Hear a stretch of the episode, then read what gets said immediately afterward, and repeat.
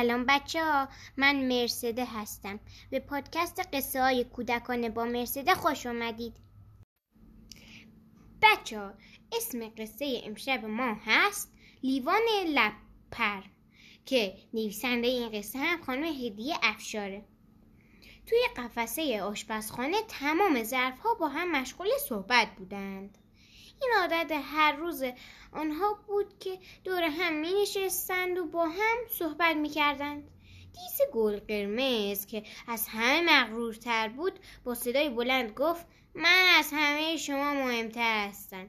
وقتی مهمان میآید من را از این قفسه بیرون می بردند تا توی درم میوه بچینند و جلوی مهمان بگذارند.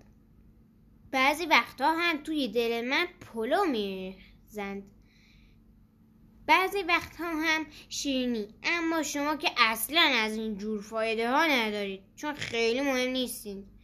دیس, گو... دیس حرفهایش را که به اینجا رسید به لیوان لپر شده نگاهی کرد و با غرور ادامه داد. تازه اگر لپر هم شده باشید که دیگه اصلا به درد نمی‌خورید و فقط قفسه را شلوغ می‌کنید. لیوان لپر شده دلش شکست اما حرفی نزد.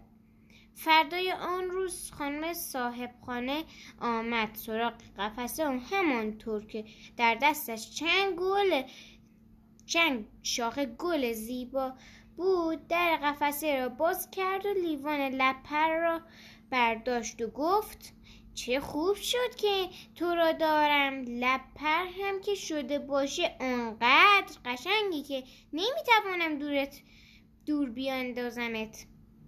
او لیوان را تا نیمه پر, پر آب کرد. شاخه های گل را داخل آن چید و لیوان را روی میز کنار پنجره گذاشت. از آن روز به بعد لیوان با خوشحالی همانجا می نشست